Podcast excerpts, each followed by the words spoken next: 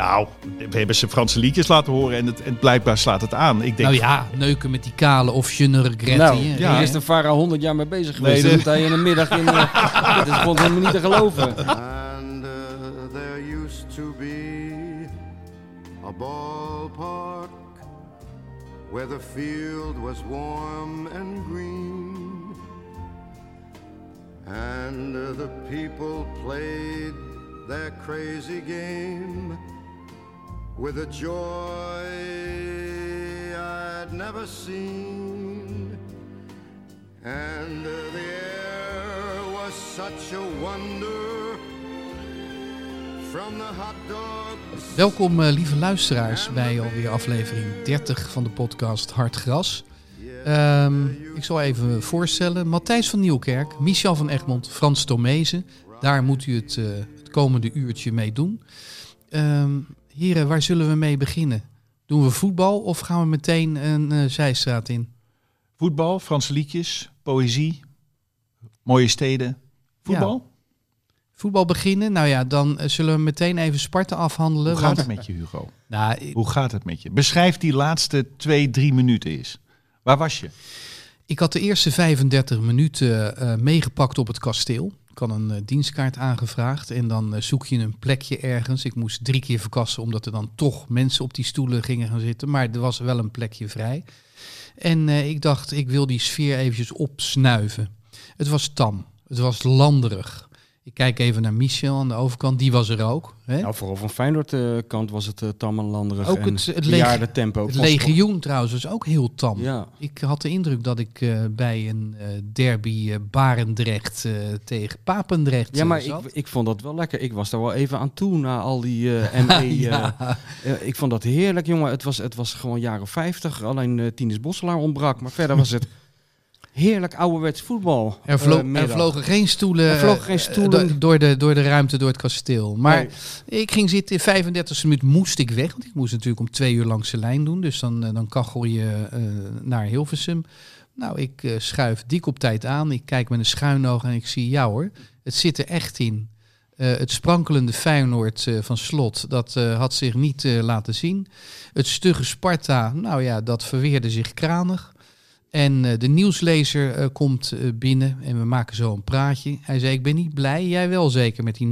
Hij zei, ik ben voor Feyenoord. Ja, dat weet ik wel. Ik zeg maar, maak je geen zorgen, want de blessuretijd die moet nog aanbreken. Ik zeg, wij hebben een traditie. Vorige week nog bij RKC verloren. Hij begint het nieuws te lezen en ik kijk me voorbereidend op, op de uitzending eventjes naar het scherm. Ik zie een corner. En tot mijn stomme verbazing zag ik Sparta volharden in zonnedekking. Laatste minuut, Dessers erin gekomen. Toch een spits. Ja. Die laat je niet op drie, vier meter vrij staan. Sparta deed dat wel. En eh, de bal eh, wordt keurig met de binnenkant van de voet, kan niet anders zeggen.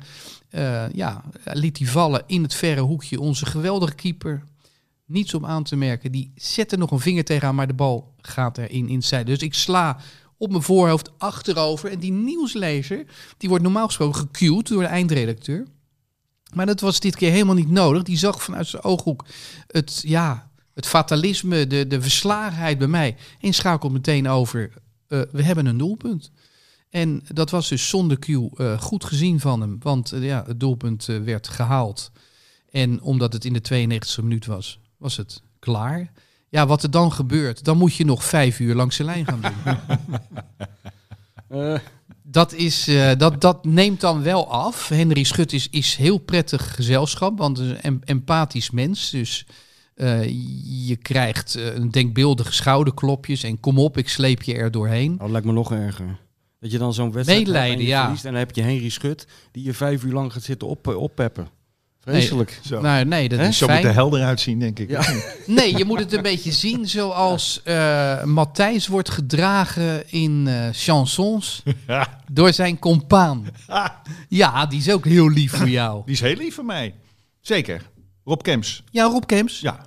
Maar Hen- de verschillen tussen Henry Schut en Rob Kems zijn, zijn, zijn, dat, zijn er, dat zijn er veel. In decibellen sowieso. ja. Maar ze zijn wel empathisch. Maar zeker, Henry is ook een lieve jongen. Absoluut. Dus die heeft je de keurig doorheen geduwd. Zeker.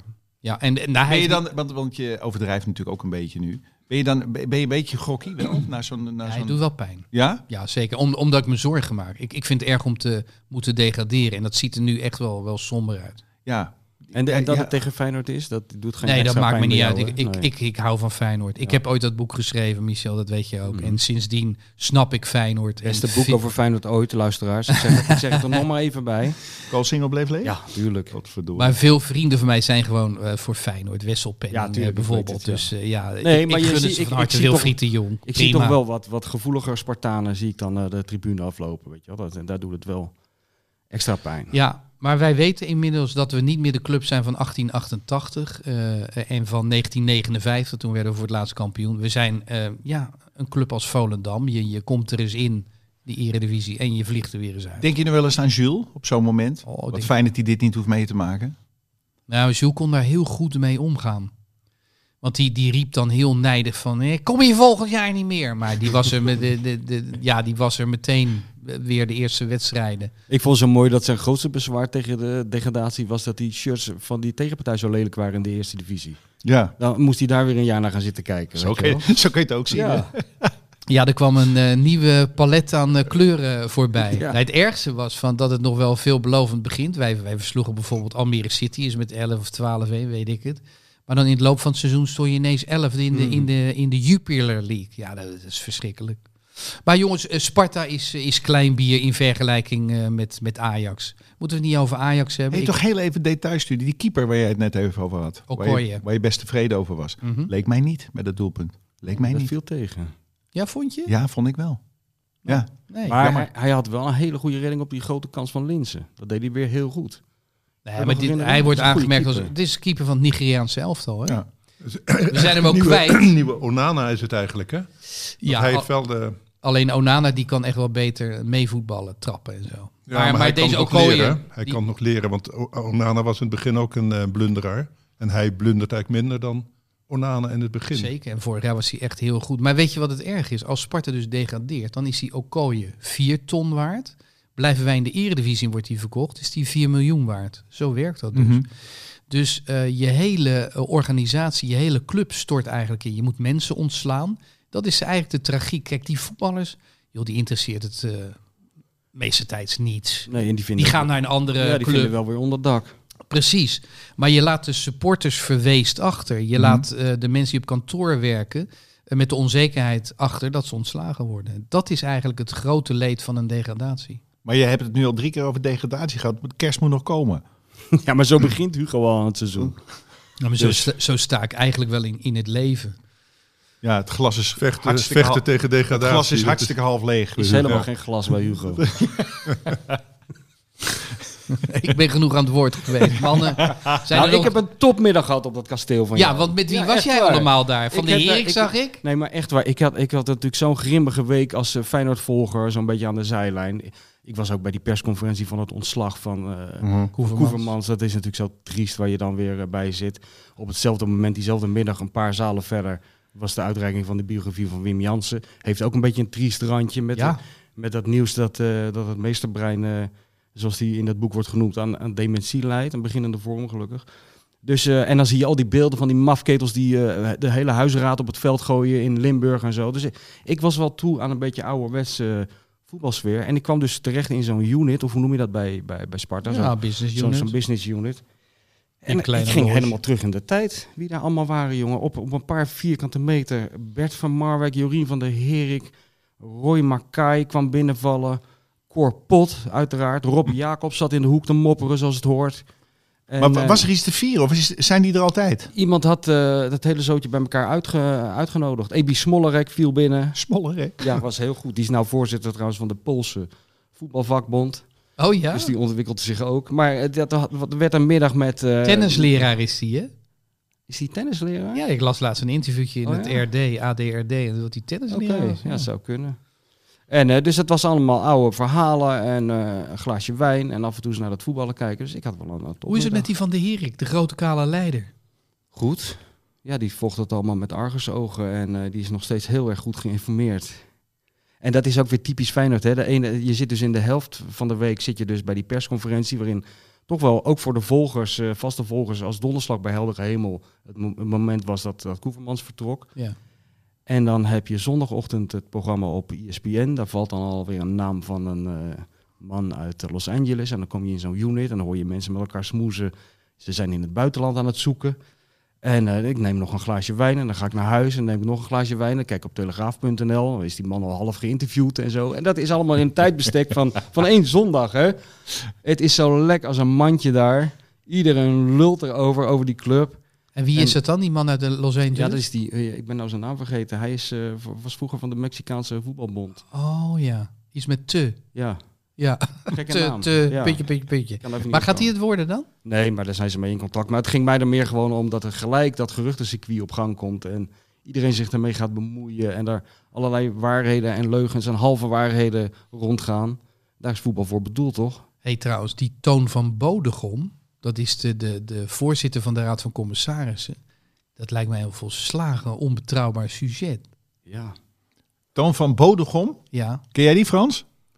Nee, ja, Nee, ik ik zie hem nu niet. voorbij komen in die nieuwsitems, maar ik ben niet zo nee, die in dat de- door al, al dat geknok en zo was de investeerder afgehaakt. ja. Nou, dit is echt... Ze echt- zijn 700 jaar op zoek gegaan naar een, een investeerder. Niemand heeft hem ooit gezien, een Amerikaanse investeerder. Niemand weet, niemand heeft, weet zelfs een naam, dus die man bestaat waarschijnlijk helemaal niet. Ze zijn wel in Amerika geweest, maar God mag weten met wie ze daar maar gesproken het is toch hebben. erg dat zo'n maar man nu jokt. had hij de pen al in de hand om zijn handtekening te zetten. En, eh, Maar door alle door alle toestanden, hè, door ja. de, de harde kern, de harde jongere kern eh, Ja. die eh, aan het eh, bekladden is en ruit aan het ingooien is, is die dan afgehaakt. Nou, ik geloof er helemaal niks van. J- jij weet eh, dat hij in een punkband speelde, toch? Die ja, man ja, ooit? vroeger hij was die punk, punkzanger uit, uit Delft of zo. Een of andere heeft ook plaatjes gemaakt en zo. Uit Delft? was een, een controversiële bandje ook. Ja, dat was nog een knokpartij uit- toch ja, geweest? Ja, ja, met, eh, ja, ik kan me de details nou niet van herinneren. Met iemand van Oor, geloof ik. Van muziektijdschrift Oor. Maar noemen ze de punkbandjes Ja. in Nederland, Frans. Jij bent van de muziek. Wie, wie- waar komen we dan? Die hadden wij nog- Punk in Nederland? Ja. Nee, Niet heel erg, hè? ik ken er geen in ieder geval. Dus, Ja, de, de Rondo's uit Rotterdam. De Rondo's uit Rotterdam. Ken je die niet? Ja, die ken ik wel. Is dat punk? Ja, dat was, een, ja, dat was wel geacht een punkband te zijn. Oké. Nou ja, maar ik vond het meest opvallende dat eh, dat vertrek van die Koevermans werd gemeld. En er was heel weinig empathie, vond ik. Er werd heel weinig gesproken over wat het voor, voor Koevermans zelf betekende. En hoe hij eraan toe was en hoe erg ze het vonden. Nee, het werd, het werd bijna gebagatelliseerd, vond ik. Ja. Er werd overgegaan tot de orde van de dag. Dus dat gaf wel aan dat het niet zo goed zit tussen die raad van commissarissen en, eh en Koevermans. Maar ja, wie interesseert dit eigenlijk allemaal? Want Nou, onze eh, luisteraars. Ja, je kan ook gewoon een uitzending van 20 jaar geleden zoeken. En dan zit iemand, net zo bij de hand als ik, die zit hetzelfde verhaal te houden. Want het is constant hetzelfde bij Feyenoord. Dit is Feyenoord. Ja, Maar Ja. voordat ik straks eh, ga noemen wat een volgens mij een interessante kandidaat zou kunnen zijn, een man van eh, statuur, eh, zeg ik eventjes dat wij ontzettend blij zijn dat wij worden gesponsord door de Toto. Want anders ja, bestonden wij gewoon niet. Ik bedoel, Matthijs komt eh, helemaal vanuit het oosten van het land eh, gereden voor een astronomisch eh, bedrag. en anders was hij gewoon thuis gebleven. En van Frans Tomezen, die het voor een kwart van het bedrag doet, geldt natuurlijk hetzelfde. Eh, we gaan even voorspellingen doen. Nee, weet je wat? Die potten wij eventjes op. Ik ga nu met die kandidaat komen. En die leg ik even voor aan Matthijs van Nieuwkerk. Misschien heeft hij wel eens te maken gehad met deze kandidaat. Algemeen directeur. En Frans Tomezen. Wat zouden jullie vinden van de nieuwe Feyenoord algemeen directeur Wouter Bos? Feyenoord supporter. Heel goed. Heel goed. Het gekke is dat ik Wouter Bos... ehm, dat ik dit weekend appcontact had met Wouter Bos. Dat Oké. ook toeval. Die nou, Nou ja. Er zijn dagen dat ik niet aan hem denk. En misschien wel jaren. Maar ineens dit weekend eh, meldde hij zich. Dat had te maken met mijn televisieprogramma afgelopen zaterdag. Daar zat iemand in dat programma van wie hij meer wist dan ik. En dat liet hij me weten. Dus dat was heel erg grappig. Toen zag ik ook zijn profielfoto. Want dat ging per app. En op een racefiets. Dus toen dacht ik, oh ja, tuurlijk. Jong. En, en eh, ik vind Wouter Bos, een, eh, nou, om te beginnen, een Feyenoord hart. hij heeft zich wel eens aangeboden hè, bij de club. Maar, is, het- maar waarom... Is dat zo? Maar dit lijkt, wij, wij hebben het op de redactie wel eens over een no-brainer. Met andere woorden, hier hoef je verder niet over na te denken. Doen. Dat lijkt mij dit ook, eerlijk gezegd. Die ja, hij, heeft natuurlijk zijn, hij wil zijn huis misschien niet beklad hebben en eh, met uh, strontkarren en weet ik wat bevuild. Dus ik eh, kan Hij woont in Amsterdam, dus dat, dat gebeurt niet. Want daar Dat- komen die, die Rotterdammers Nee, hij woont in Amsterdam-Noord, hè? Ja. ja. Nou ja, ze kunnen met de boot. Hè. Rotterdam is toch een haven. Dan gaan ze met de boot en dan komen ze daar eh, op het ei. En dan, Ik zie ineens het shot uit de marathon vormen, waarbij je een rondvaartboot ergens eh, uit Amsterdam gekaapt. Oh, onder de Brienenoord eh door zien gaan. En hij heeft natuurlijk eh, de PvdA naar de kloten geholpen. Dus eh, zo'n club doet hij er misschien... eh, Nou, is dat zo? nou, het de was wel de, neer, wel de neergang. Nou, dus wel de binnenbocht die Frans nu neemt hoor. Een hele scherpe Ik binnenbocht. vind het wel heel scherp. Ik vond het altijd, en ik heb hem ook vaak een, te gast gehad in de, in de jaren dat hij nog eh, partijleider van de Ja. Partij van de Arbeid was of, of minister.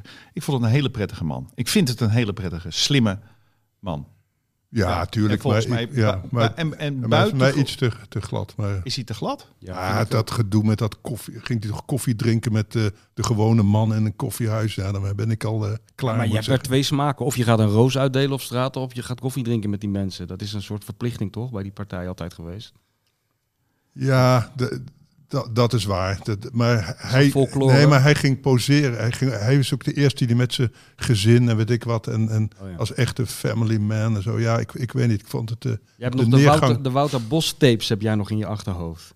Weet je dat nog? Ja, ook dat, ja. ja. dat was een beetje Goede pijnlijk. documentaire Ja, was dat. zeker, hè? ja. Toen was hij zijn intuïtie kwijt. Ja, ja, ja. Toen zat hij, want hij was eigenlijk, het was Boy Wonder. Hij Ja. was echt wel zeer goed van de tonriem gesneden. Had de looks, had ook wel de scherpte en de visie op die partij. Toen En het zat- kontje, hè, want dat was toch Fortuin, die zei heeft een goed eh, kontje. Nou, die kon dat wel beoordelen. Dat weet ik niet. Maar ik weet wel dat hij in een kleedkamer zat, op weg naar een spreekbeurt of net daarna.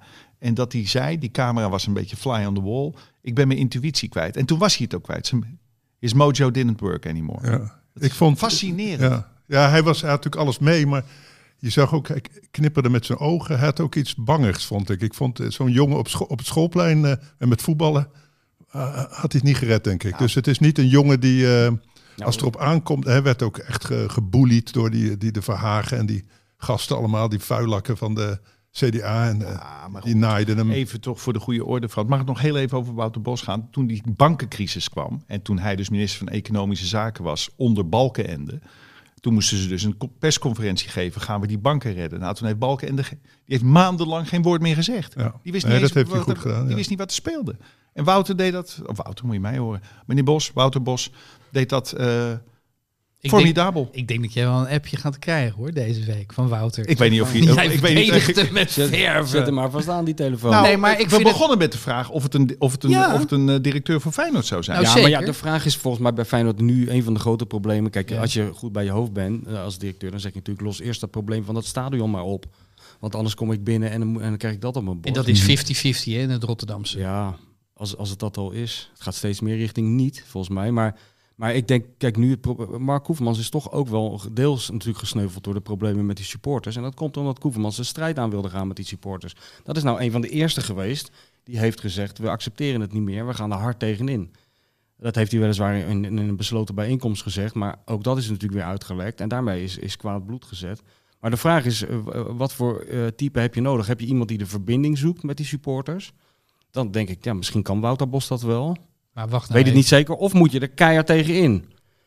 Eh, dat, is, dat is de vraag. Hmm. Moet je de weg voortzetten die Mark Koefmans heeft ingezet, maar wat hem wel zijn kop heeft gekost? Maar, ja, maar laten we het even samenvatten. Gaan we de verbinding aan? Eh, Nou, dat- 90% van de supporters eh, omarmt een man als Wouter Bos, denk ik. Dat is namelijk die zwijgende meerderheid. ja, maar de En problemen... die, en die terreurjochies, waarvan ik heb begrepen dat het tieners zijn, eh, waar, waar heel moeilijk grip op te krijgen is, ja, die verzieken de boel grondig. Ja, dat is ook zo. Nou, Dat maar goed, dat, daar ligt dus het probleem bij die tien. Dat zijn die, die, eh, die paar duizend waarvan ze nu met angst en vrezen gaan kijken hoe ze zich in Berlijn gaan gedragen. Ja, Michel, gaat eh, voor zijn podcast eh, met Martijn Krabbedam, eh luisteraars, een tip eventjes. De Dik voor elkaar podcast. Met die- CK, anders kom je heel ergens anders terecht. Ja, eh, wie, wie meer eh, eh, Michel van Egmond wil en Martijn Krabbedam erbij en, En, wie Feyenoord. wil dat niet? En jullie hebben trouwens ook heel veel volgers uit Amsterdam, heb ik nee, begrepen. dat, dat klopt inderdaad. Is dit Nou. een Feyenoord? Ja, ik hoor het voor het eerst, Michel. Is dit een Feyenoord podcast? ja, Is het dit is een Feyenoord-podcast. En geweldige Dick is Dick podcast. advocaat? Ja, ja het is ooit begonnen als eerbetoon aan Dick Advocaat. Niet wetende dat hij vrij, wel, vrij snel daarna werd vertrok bij de club. Maar uit eerbetoon aan Dick houden we het gewoon zo. Oké, En dik het- voor elkaar En het leuke is, ze beginnen en ze houden nooit meer op. Ik Nee. word regelmatig wakker met Martijn Krabbedam eh, op mijn oor. Oh ja? En dan zit ik op 1 uur en 45 minuten. En ze gaan gewoon nog steeds door.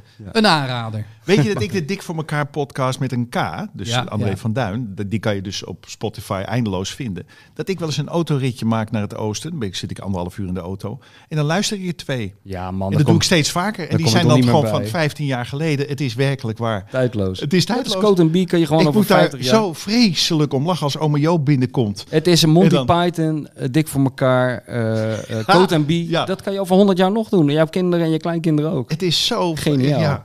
Wat is hier, joh? Ik wou net vragen, wil je hem even doen, ome Joop? Het is al gedaan. Wat is hier, joh? en zit jij dan ook zo in de auto eerst- zelf? nee, het is, het is dit, oma Joop. Oh, dit is oma Joop. Dan gaat de deur open. Eh, wat is er, mensen?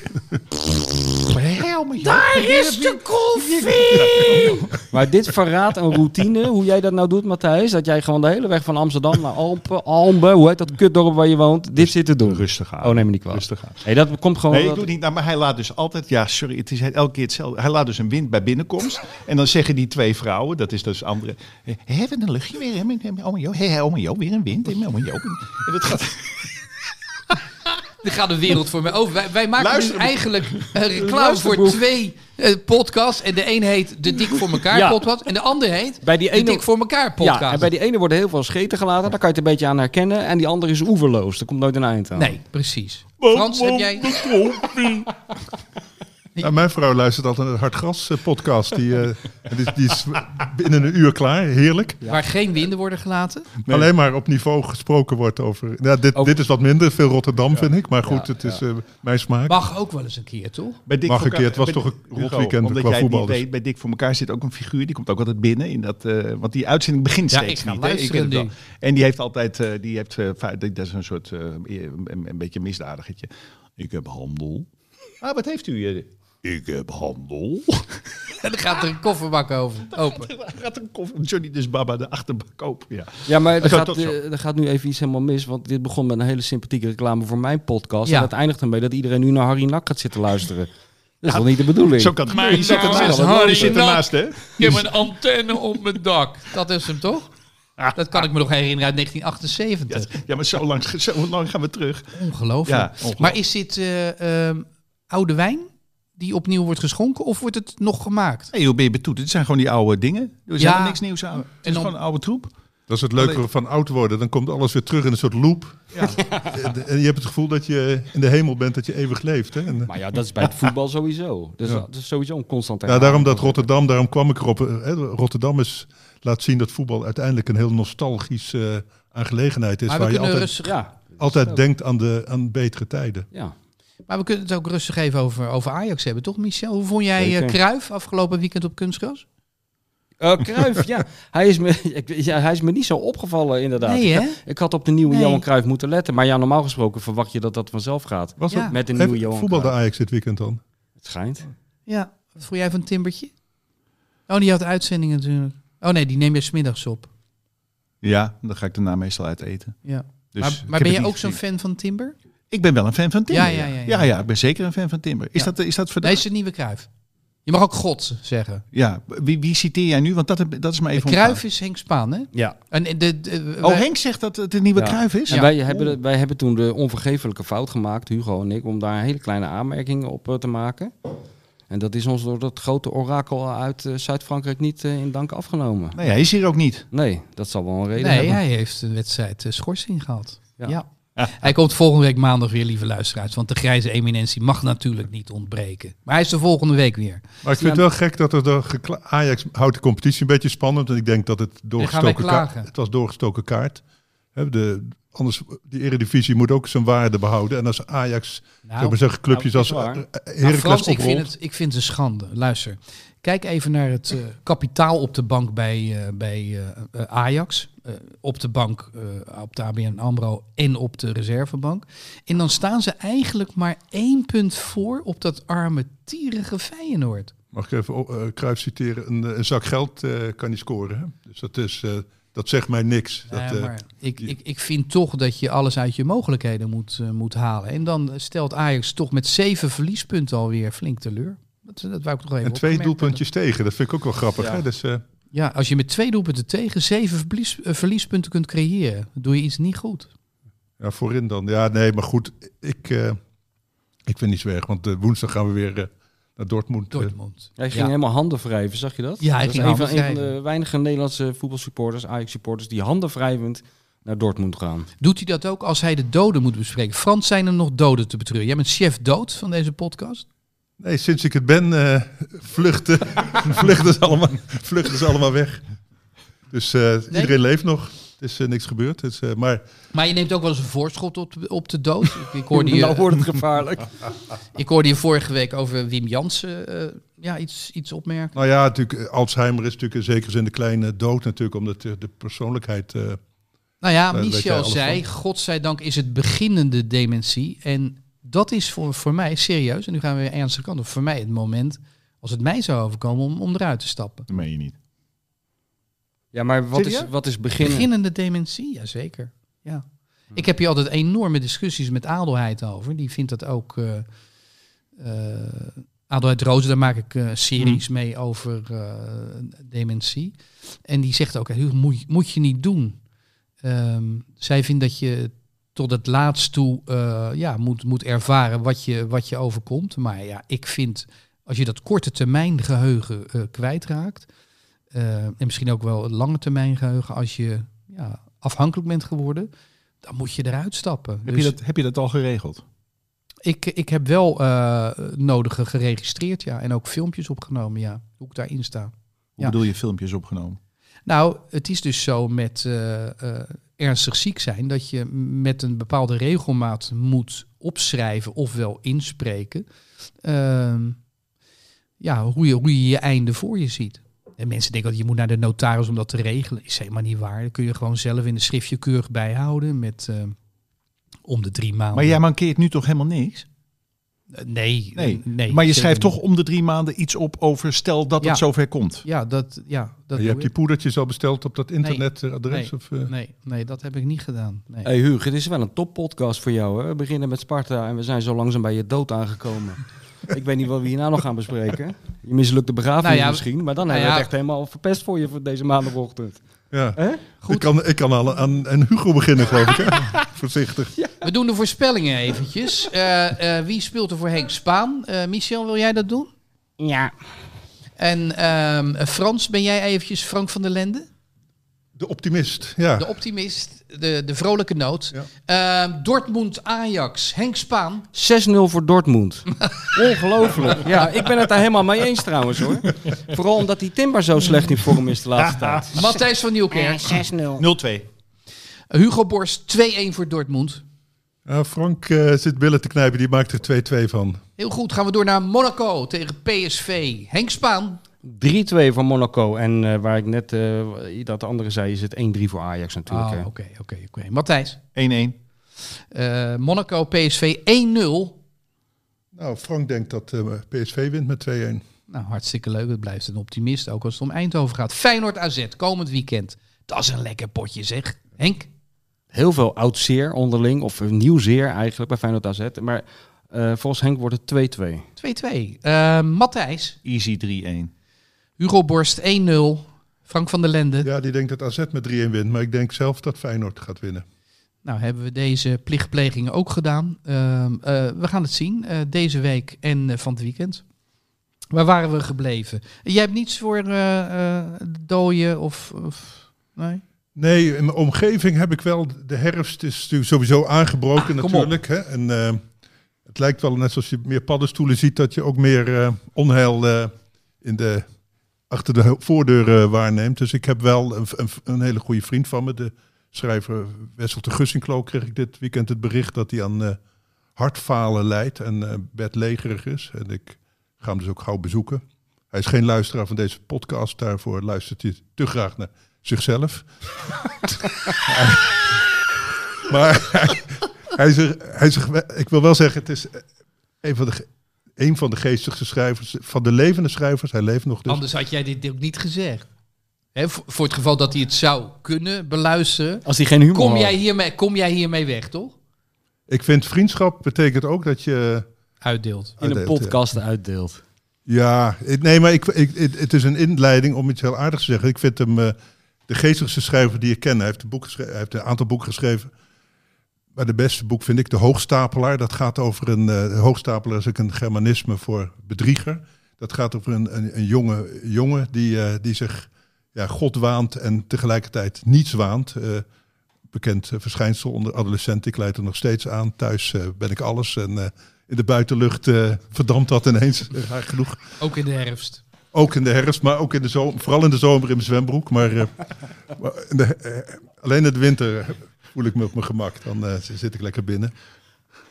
Dus dat, eh, dat heeft hij ook, dus die, eh, die Wessel. En dat is een geweldig, ge- geweldig boek. En, en de, een van de leukste dingen vind ik dat hij als scholier een, een praktijk begint als psychotherapeut. Gaat hij jongens van advies geven wat ze moeten doen om er wat beter uit, te, uit te komen. En dan zegt hij bijvoorbeeld een jongen die heeft nogal een wijkende kin en dan met een, een, een mummelend stemgeluid. Zegt hij, goh joh, je moet toch echt iets aan die kin gaan doen. Dat, eh. nou ja, dat, eh, ik, eh, ik lig weinig te rollen op de vloer als ik lees, maar bij Wessel eh, de- ja, ontplof ik regelmatig in een, in een Ik, weet nog dat een van mijn eerste literaire interviews bij Parool, dit is dus jaren negentig, eh, nee, eh, nee, jaren tachtig, eh, eind jaren tachtig, was met Wessel de geloof ik. Dat was toch een veelbelovend debuut? dat was een fantastisch debuut, volgens mij genomineerd voor toen nog de ACO. Ja, vooral zijn tweede boek. Zijn debuut is, is De Verboden Tuin. Dat is een beetje ook niet zo'n Hoe heette dat boek. tweede boek, Frans? De Opdracht. Een krankzinnig boek over een jeugdkamp. Wat eigenlijk ook li- lijkt op een, op een concentratiekamp op de Veluwe. Waar zo'n jonge, eh, de jonge held eh, binnen wordt geleid in de donkere bossen van de Veluwe. En hij droomt van leiderschap. Hij, hij wordt ook gepest en weet ik Aha. wat. Maar hij droomt van leiderschap en hij heeft drie helden. Hitler, eh, Roosevelt en Stalin. en dat zijn zijn eh leiden... En Churchill moet ik Ja. vergeten nog. dat zijn zijn leidende voorbeelden. Dus dat is eh, ja, een fantastisch boek, wat ook het, het sadisme van, Ja, van, de, van wat jongens aparte hebben. man ook, noeste kop. Ze Echt zo'n zo'n zo'n zo'n zo'n gebeeldhouwde kop, weet ik nog wel. En ik weet dat ik toen dronk met hem, of hij dronk en ik dronk mee. Ik weet Ja. het niet, ik was Hij jong. drinkt nooit, maar iedereen denkt dat hij heel veel drinkt. Dat is grappig, hij Oh, dat drinkt alleen cola. Ook. Ja. Eh, Maar hij maakt de indruk van inderdaad... Hij heeft nooit gedronken. Nee, hij kan niet tegen drank, zegt hij. Dus hij, hij drinkt altijd cola, maar dan wordt hij... eh, En het is zijn hele leven zo, want in mijn herinnering, dat moet je hem dan maar eens vragen, heb ik daar gelogeerd, omdat ik uiteindelijk niet meer. wegkwam. Weg- nee, hij, nee. hij kapselt je helemaal in. Ja, dat Nee, zeg ik. jij dronk. Die, die dik voor elkaar Nee, Dat podcast. misverstand. Jij dronk en hij niet. Maar die, die, die, maar die, kra- maar die Krabbendam en die, eh, en die van Egmond, er is helemaal niks bij wat Wessel doet. Die gaat dagen door. Dat is, eh, dus het wordt vanzelf zo'n Ja, kamp ja, ja, ook. Maar nee, dat is een fantastische eh, schrijver. En hij, hij, is een, hij heeft dat ongebreideld, het moet zeggen. Hij heeft ook een wat manisch-depressieve karakterstructuur. Dus ik denk, als wij hem in goede doen treffen, is die manisch. Dus dan is die eh, ja, zo wild als eh, geestelijk. Een, een wilde bras. Ja, ik vind het een, fantastische Maar, figuur. Ja, goed man. Nu, nu eh, vertel jij dit. Denk jij nu dat er op eh, krantenredacties eh, zijn, aan, wordt begonnen aan zijn necrologie? Werkt dat zo? Nou ja, jullie zijn eh, Ik, ik kende wel het fenomeen van de necrologie, maar het is toch slecht, ik, eh, slecht nieuws. Meestal o- overleeft de beoogde gestorven. De- Als het de- wordt uitgesproken? Ja, daar zijn toch voorbeelden Ja, van. er zijn voorbeelden van, ja, van tuurlijk, dat tuurlijk. het vier, vijf keer over moest, omdat degene die de necrologie schreef overleden is. Maar dit, Ja. dus maar- Oldmans trouwens. Koninklijk Huis ligt natuurlijk allemaal klaar. En dat nee, kan alle- ik weet, Drees duren. heeft hele volkstammen overleefd natuurlijk, hè, de oude Drees. Die, Ik eh, heb Carmichelt geschreven voordat hij dood was. Voor het parool. Echt waar? Ja. Ja, dan, ligt het, eh, dan ligt het maar klaar. Dan kan het meteen. Stel dat hij, hij overlijdt om 11 uur 's ochtends. Althans, Ja. dan wordt het nieuws maar bekend. jij hebt hem overleefd, dus daar heb je geluk. Dus, maar, het Nee, kan, klopt. eh, Ja, dat, dat, dat, dat de schrijver... eh, Oh, Het onderwerp, Zo. ja. Maar bij Wessel weet ik niet. Ik, ik, ehm, ik hoop het wel. Maar ik, ik, ik, eh, tenminste, eh, niet, ik hoop niet dat hij eh, snel doodgaat. Maar ik hoop wel dat natuurlijk, eh, hij ge- eh, geëerd wordt als een van onze grote schrijvers. Dat, Ja. is, eh, dat is hij zeker. Het is ook iemand die totaal niet aan de weg timmert. Dus hè, we hadden het net over Wouter Bos. Ik moet zeggen, dat soort persoonlijkheden doet het natuurlijk goed in deze tijd. En hij is, hij, ja, het is gewoon een 19e eeuw. Hij, hij kan ook helemaal niet omgaan met digitale dingen. Hij had vroeger had hij een soort ingenieur die het voor me uittikte. En die helemaal niet in literatuur geïnteresseerd was. En die, daar stond hij erachter te dicteren En dan moest die ingenieur met tw- van. twee vingers, eh, die, die tikte met twee vingers. Dus hij, ja, het is een, een, een idiote toestand, dat, eh, dat schrijverschap van hem. Maar daarom, eh, ja, door dat voorkomen Mhm. van de potgerukte is, ja, dat is ongekend, vind ik. Weet je wat een heel goed verhaal is over necrologieën eh, schrijven?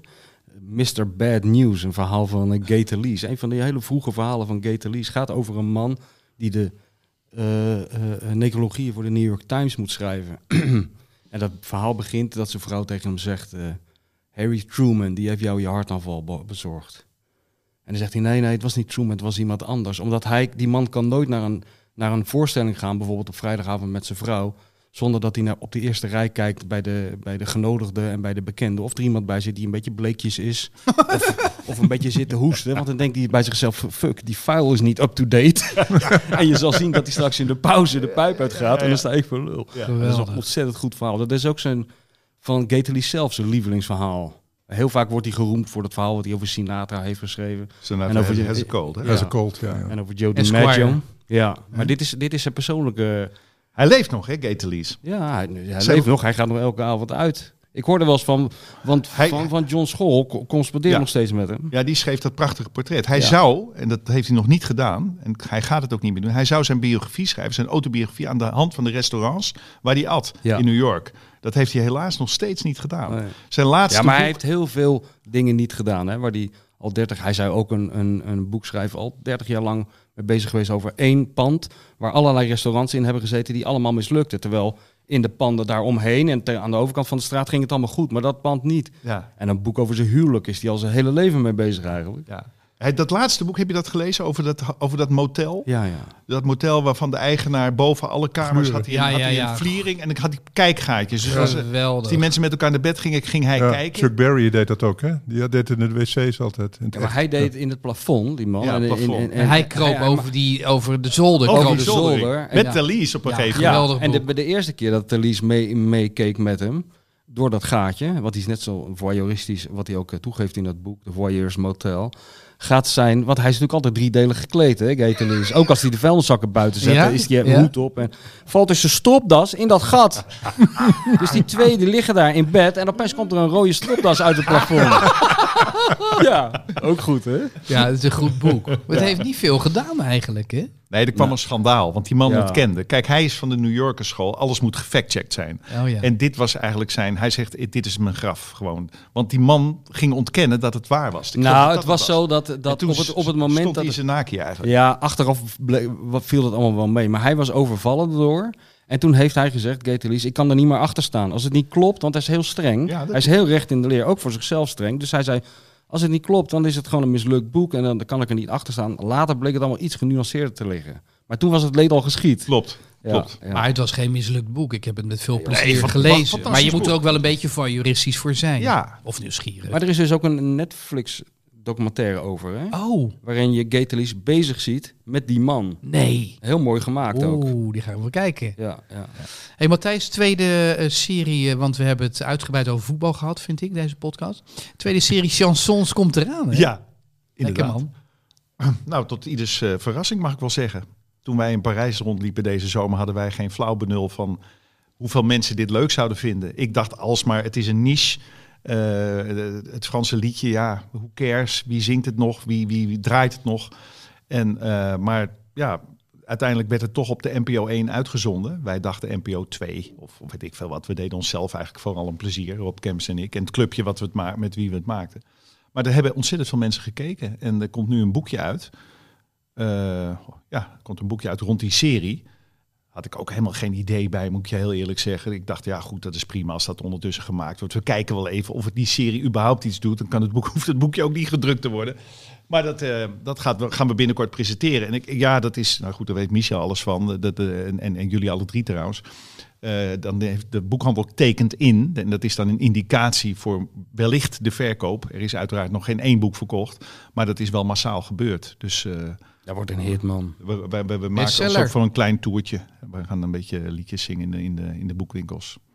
Rob en ik, Rob Kemps en ik. Jullie gaan zingen.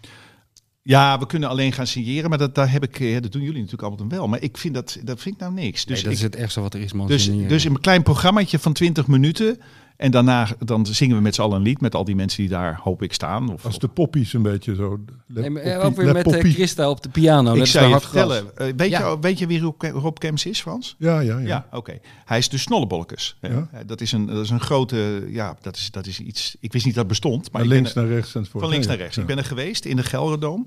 Eh, dat duurt drie uur. Er zijn 30.000 mensen die hebben de avond van hun leven. Die gaan helemaal Die Gelderdoom die gaat helemaal van links. Gaat- die, die die, gaat let- helemaal. die gaat letterlijk ja. van Ja, links moet naar je rechts. niet in Nijmegen doen. Nee, nee, nee. Maar Rob zei toen, eh, en wij gingen daar natuurlijk met z'n allen heen. Hè, we gingen naar zijn werk kijken. En toen zei hij, toen dat chansons een beetje aansloeg, ik ga er een Frans liedje in. eh, dat, ik ga er iets Frans, ik ga chansons doen. In, maar dat, dat detoneert. Je denkt, daar zit een oceaan tussen in smaak. Hè?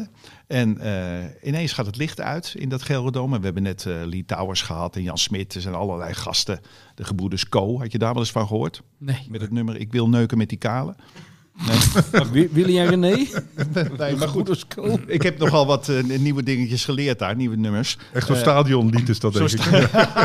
En op een gegeven moment gaat het licht uit. Dan had hij een heel klein stukje van chansons gepikt. Dus je zag Rob en mij lopen in dat stijl. Ik, ik was meteen, ik had een rode wangen van de schaamte en de gêne. En dan komt er een grote foto van Piaf. En dan zingen toch vijf seconden later zingen 30.000 mensen non je ne regrette rien. Dat vond ik toch wel heel erg knap. Dus eigenlijk heb jij het volk, eh wat zeggen we dan? Eh, ja, verheft, verheven. Nou, we hebben ze Franse liedjes laten horen en, het, en blijkbaal slaat het aan. Ik denk, Nou ja, neuken met die kale of je ne regrette. Nou, hè? ja. hier is de Vara 100 jaar mee bezig geweest. Nee, dat de- hij in een middag in... eh, dat is gewoon helemaal niet te geloven. Dankzij Rob Kemps. ja, Dat had Marcel van Dam nooit gedacht. nee, de, Hè? the one and only. Ja. Het gaat over Kees Jansma, dat lied, denk ik. hè? Dat denk ik ook, ja. Oh my god. Wat goed. Hey, ik was ook nog even in Parijs vorige week. Maar weet je wat me wel opviel? Ik liep daar eh, drie dagen rond. En dan kom je inderdaad van alles en iedereen tegen. Piaf, een of eh, dingen zie je. En ik heb een mooi boek over Hemingway gekocht. En Ja. van alles, maar, maar- maar- maar pas na drie dagen liep ik door de metro. En toen zag ik een grote poster met Neymar en Messi. Dan dacht ik, oh ja, die voetballen hier ook natuurlijk in de stad. Het is niet echt een voetbalstad. Hè? Nee, Ze hebben klopt. de aller, allerbeste voetballers ter wereld. Maar ja, of ik moet niet opgelet hebben, maar je merkt er weinig van. Nee, dat klopt. Dat klopt. Je ziet eigenlijk ook eh, muurschilderingen in... eh, in eh, wij zaten nu bij Rue de Mouffetard. Dat is een, gewoon een, een arrondissement, doet er verder niet toe. Ook Hemingway gebied. Nee, dus, Ja, dit is dat toch bij de Bastille daar? Bij ja, de, daarachter, ja, ja, ja. daarachter. Nee, het is, nee, nee, het is Of, achter, oh nee, dat is in de is Quartier Latin. Dus die, eh, dat, het is dat achter, vroeg, het, achter het Pantheon is het. Ja, ja. Achter het Pantheon. En dan zie je muurschilderingen maar vroeger inderdaad- altijd die, een beetje die eh, Braziliaanse zangers en zo zaten. Hè? Ja. Voilà, voilà. En dan zie je muurschilderingen van inderdaad grote schrijvers. Sartre, Beauvoir, eens op een muur. Krankzinnig eigenlijk. En inderdaad, voetbal zie je alleen op de Champs-Élysées. Want daar zijn die Maar ze hebben ook niet zoveel In Londen hebben ze, weet ik wat, eh, Ja. 20 profclubs of zo. En, en dan heb- elke wijk heeft zijn eigen stadion, bij wijze van spreken. Ja, maar de Ja, in Parijs is dat allemaal aan eh als Bois de niet- Vincennes en weet ik wat. Allemaal, Ja. Ja, dat wel. Maar als jij nu door Napoli gaat lopen, dan hoef je maar drie keer de hoek om te, te Ja. gaan. Dan sta je weer oog in oog met Maradona. ja. Nee, dat klopt. Het is geen, voetbal, het is geen voetbalstad. Heb je dat nog gezien, hoe de verjaardag van Maradona werd gevierd? Bij Boca Juniors. De eerste sterfdag. Ja, of de eerste sterfdag. Ja. Heb je dat nee, gezien? Nee. Ja, ik moet altijd zo ontzettend om lachen. De wedstrijd werd gestopt. Huilen. Ja, het hele stadion huilen. En, en, en, en een shirt aan een, als ik het goed heb gezien hoor, ik geloof een shirt aan een ballon.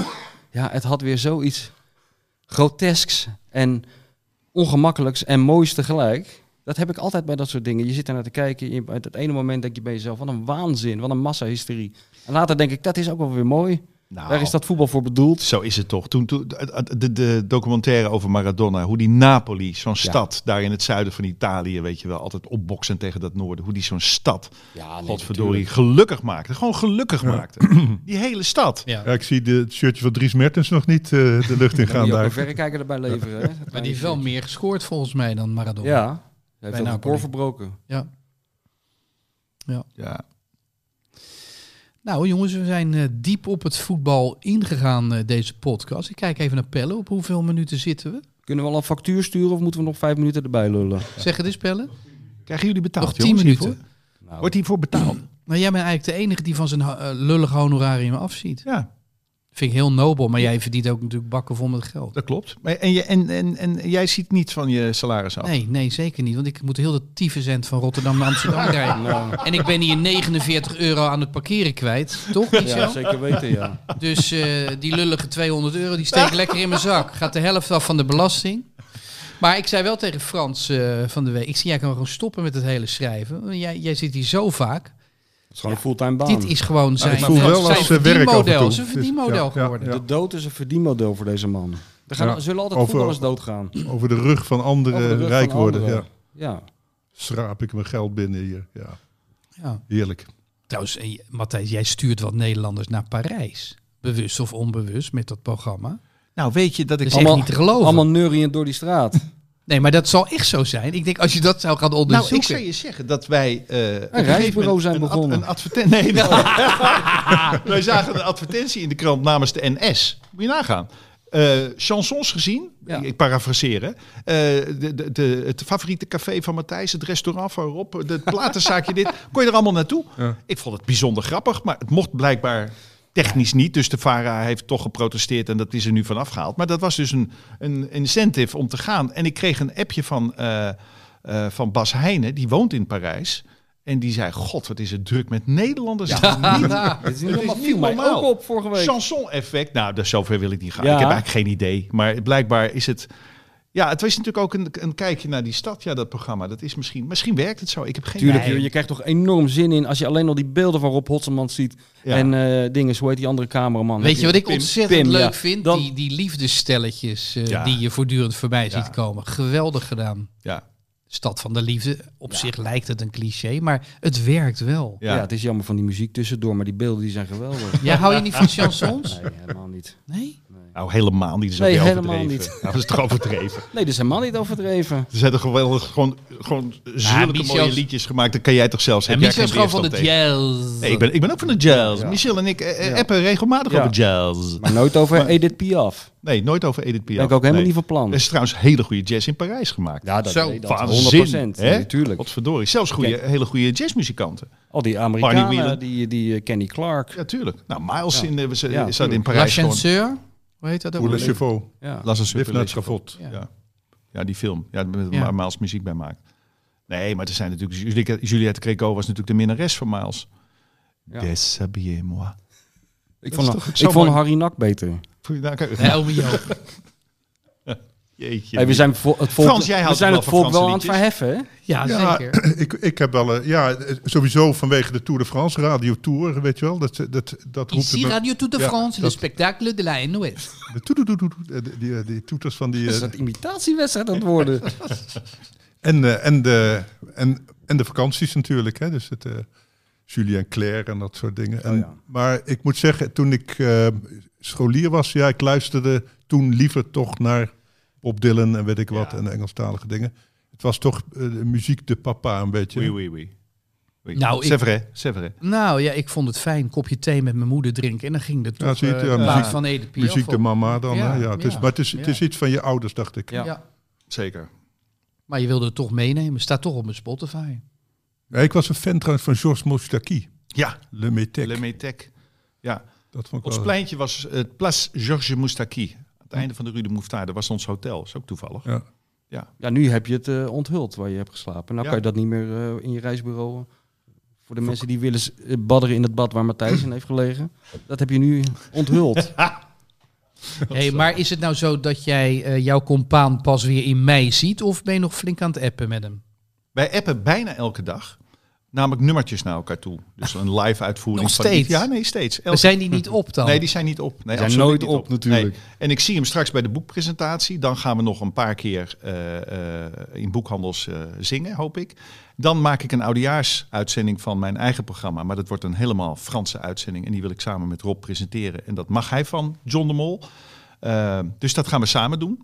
Dus dat wordt een Matthijs gaat door met het orkest van Sven Hemmend, et Wacht cetera. even, is dit nieuws? Ja, dat is nieuws, ja. Oh, nou, eens even kijken of ze het eruit halen. Of moet ze helemaal tot het einde Je luisteren. moet Dennis Jansen heel goed opletten. Ja, Dus ik zie hem. En dan gaan we weer op reis. Dus dan, eh, ik, eh, ik zal hem wel af en toe blijven zien, ja, zeker. En, en schrijf, schrijf jij het boek? Of schrijven jullie het boek? Of Wij hebben allebei stukjes geschreven daarvoor. Eh, kan hij dat ook al? Dat heeft Rob volgens mij met een ghostwriter gedaan. En ik heb het zelf gedaan. Ehm, ja, dus we hebben Leuk. zelf eh, Leuk. de dingen aan, aan- voor gemaakt. Ja, zeker. Zeker. En dat ligt natuurlijk voor Sinterklaas, of in ieder geval voor Ja, de kerst. Dat klopt. In de Het winkel. Twee weken voor Sinterklaas komt het Dat uit. werd toch een commerciële hond. Nou, Je lijkt van Egmond wel. Move. Godsamme liefhebber. Hey, weet je wat een mooi boekje is over Parijs? Als, heb je misschien al gelezen. Van Henk Prupper. Hartslag. ja, heb ik nog niet Hartslag gelezen. 27. Echt Ja. wat voor jou. Ja, Echt een mooi boek. ja ik, heb Henk, ik heb gestudeerd met Henk. Hè? Ja, hij heeft toch hartgas verzonnen, die term? Nee, dat heeft Henk echt verzonnen. Ja, ik ben Henk heeft dat verzonnen. zo Henk blij. Nee, Henk Spaan heeft dat verzonnen. Ja? ja. En Maar de volgens eerste- mij komt het uit een verhaal, het eerste verhaal van Henk Prupper. In de eerste Hartgras valt het woord hartgras. Henk heeft het volgens mij bedacht omdat er een reclame was van een check. Dan draaide iemand een checkie op een voetbalveld. Dat was dan de, de, de groundsman, zou ik maar zeggen. En die had het over, dat is het verhaal wat ik Ja? heb onthouden. En die had het over hartgras. En toen zei Henk, belde mij op, want we zochten een titel. En dat was dan allemaal van de tribune, allemaal flauwekul hadden we. En toen zei Henk, dat rare woord hartgras. Daar moesten we even aan wennen. En toen dacht ik, nou, misschien is dat het. Lieve Oh, luisteraars, denk, Oh, sorry. denk nu niet dat het gaat over literatuur en schrijven. Want Henk Prupper is de oom van Davy Prupper. Ja. Ja. Ja. En ons eerste optreden... En van die andere prupper ook Ja. nog. Ook, Ook, ja, ja. zeker. Ons eh, eerste optreden in Met Hartgras, on tour. En later... eh, Frankrijk. was in Frankrijk, Ja. in het Instituut Nederlandais. de legendarische, ja. Legendarisch. Eh, 1998. met, Ja. met Van Mierlo op de voorste rij. Met de toenmalige minister van Buitenlandse Zaken Hans van Mierlo op rij 1. Oh, Ja. daar wil ik er wat over vertellen. En dat was onder, om, omdat Henk Prupper ons had uitgenodigd. Want die was op dat moment directeur van het Instituut Nederlandais. Nou ja, Die van Mierlo die zit op een zeker moment stomdronken recht tegenover mij tijdens het eten. En wat ik altijd doe, want ik ben bang om vergiftigd te, te worden. Door Ik wie? snij- Door Hans van Mierlo? Ben je bang om vergiftigd te worden Ik door Hans van ik sneed de korstjes van mijn Franse kaasjes af. Hij ging helemaal uit zijn plaat. Wat doe je nou? Nou ja, wat doe jij dan als, als de minister van Buitenlandse Zaken zegt... dat mag je niet doen, die korstjes van je Franse kaas afsnijden. Maar ik had een stuk gelezen waarbij eh, was gebleken dat 20 Fransen per jaar sterven aan de bacterie van die korst in zo'n Frans kaasje. Nou, Is het ook maar- een tip voor dat chansonprogramma misschien? nou ja, dat wil dat ik best komen vertellen. Had je dat in L'Equipe gelezen? Nee, maar dat is dus echt 20 Fransen per jaar. Maar die minister van Buitenlandse Zaken maar zeggen, dat moet je niet doen. Wat doe jij dan? Nou ja, ik, ik ben hem opgevolgd. Autori eh, ja, ik ben auto Autoriteitsgevoelig? Nou ja, Als je een klein bent. beetje wel, ja. En ik hoopte dat het, eh, ja, wat heb je Het- gedaan? Die korstjes opgegeten? het lot me goed gezind was. Het is goed gekomen, want ik zit hier nog. ja. ja, ik Ja. herinner me dat ook nog wel die avond. In dat café. Of in Ja, dat restaurant. was erg leuk. Ja, ja zeker. Toen had ik, het is heel bijzonder, daar zat te luisteren eh, Piet Grijs. Ja, eh, Hugo Brand Corsius. En ik las een verhaal voor. En dat was een van de eerste keren dat ik voorlas. En dat ging over Marco van Basten. En ik had even oogcontact met hem. En hij knikte bevestigend. Zo van, het leek net of ik de zegen kreeg. Zo jongen, prima gedaan. En dat was al heel bijzonder. Want het was een ja, hele cynische, Ja. cynische man eigenlijk. Maar die gaf eigenlijk zijn zegen. Dat, kan Door Willem, Frederik. Hermans, door Willem Frederik Hermans Malle Hugo gedoopt. Hè? Omdat Dat hij moet toch je nou ook, weer eh, niet zeggen. En waarom? Hij was wel vrij onberekenbaar, zou ik maar zeggen. Die kon, eh, moest, eh, Maar in al zijn, in al zijn clowneske onberekenbaarheid en onuitstaanbaarheid ook, denk ik, was het wel een grootheid. Dus toen hij daar was, ik weet nog precies wat Hugo, eh, wa- wat Hugo zag, zag ik natuurlijk ook. Ik denk, jeetje, de grote Hugo Brandt Corsi is in de house. Over deze eerste trip heeft Anne Terwijl die wel op dat moment zijn kinderen aan het verwaarlozen was. Dat weten we nu pas. Ja. Ze gaan, die kinderen gaan nu de, de, de, de zalen in, hè, om dat eh, te verkondigen. Dat nog een beetje goed te maken, die Ja. mislukte jeugd. Anne Enquist heeft toen, die was mee, overigens. Dat was de enige vrouw in onze In basisopstelling. het busje.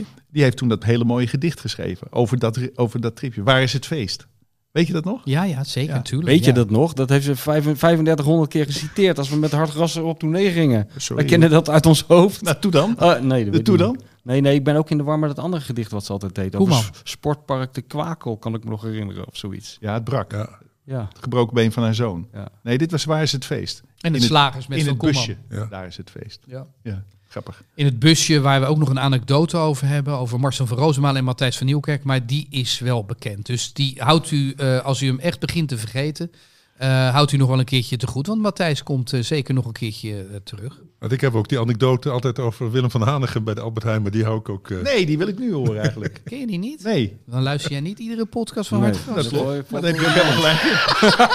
Het is voorkomen juist. Gelijk toegeven. Maar ik heb, ook, ik heb ook een variant dat ik hem tegenkom op het uh, homo strand eh, Ja, Oh, wil je die dan? eh, mag ja ik kom die voor even- Matthijs. volgende keer. Ja. Nee, nee, nee. Nee, we hebben genoeg over Rotterdam. Ik bedoel, Nee, Nee, maar worden? dit is Haarlem. nee, maar homo naakstrand van Hanegem en dan naar huis gaan, dat kan echt niet.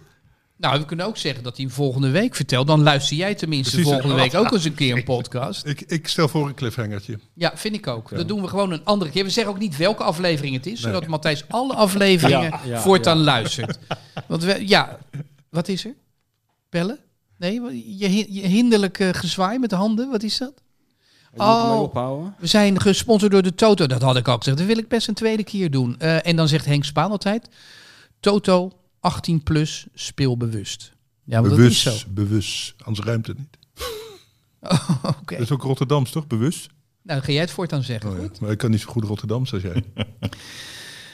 Ik eh, vond het een fijne podcast, eh, heren. Is er nog iets voor de rondvraag? Eh, nou, zeg ja, maar kom maar. Nee, ik heb niks. Je hebt niks, Michel? Ga je wel eens naar Go Ahead Eagles kijken? Ik ben net uitgenodigd. Toevallig, vorige week was er iemand in, de, in, de, in het publiek van mijn programma. En dat is de stadionspeaker van Go Ahead Eagles. Oh. Daar heb ik een lange brief van gekregen. Of ik op de, bij de wedstrijd Ajax Go Ahead Eagles, ik geloof in februari pas, naast hem wil zitten in dat kleine hokje waar hij waarschijnlijk zit. Je bedoelt Go Ahead Eagles Ajax. Go Ahead Eagles Ajax, Ja. excuus, in Deventer, vlak bij mijn huis dus. En dan zou je het leuk vinden als we eh, in, de, in de rust, of wanneer dat is, ik weet het eigenlijk helemaal niet, Franse plaatjes draaien. Ja, nou, ophouden nou. Nou kappen met die chansons. We gaan geen chansons draaien in Adelaarshorst. Dan kan je Nou, beter Nee, dat- nee, Hey, nee. maar luister- nee, maar jij, Ja, maar nee, luister, maar jij ben- bent er nu echt in gaan geloven. Nee, maar luister, Ik, ben- ik heb nou een weekend Nee, in maar- Parijs tussen neuriënde Nederlanders gelopen met die kutmuziek. En nou ben ik thuis. En nou wil ik... Nou, speelt er in jouw achtertuin de meest spectaculaire voetbalploeg van Nederland. Daar zit ik van te genieten. Dan wil ik niet dat geneuzel van Charles Aznavour op de Ik achtergrond. citeer dus You'll never walk ik- alone. Ik wil citeer nou. de Ja, of dat nummer- of- Ja, keer. Of- jij, jij Of moet dat nummer over gaan. Kees Jansma. Kan misschien Ja, die, die kale die wil neuken. Dat kan ook nog. Dat accepteer ik nog. Maar ik wil geen Edith Nee, je- terwijl ik naar Kees van Wonderen sta te kijken. Lieve luisteraars, dank voor het luisteren. Het was een eh, bijzondere podcast. Deze aflevering nummer 30. Tot volgende week. Goed je weer te zien, Michel. Ja, trouwens. gezellig. Yes, there used to be a ballpark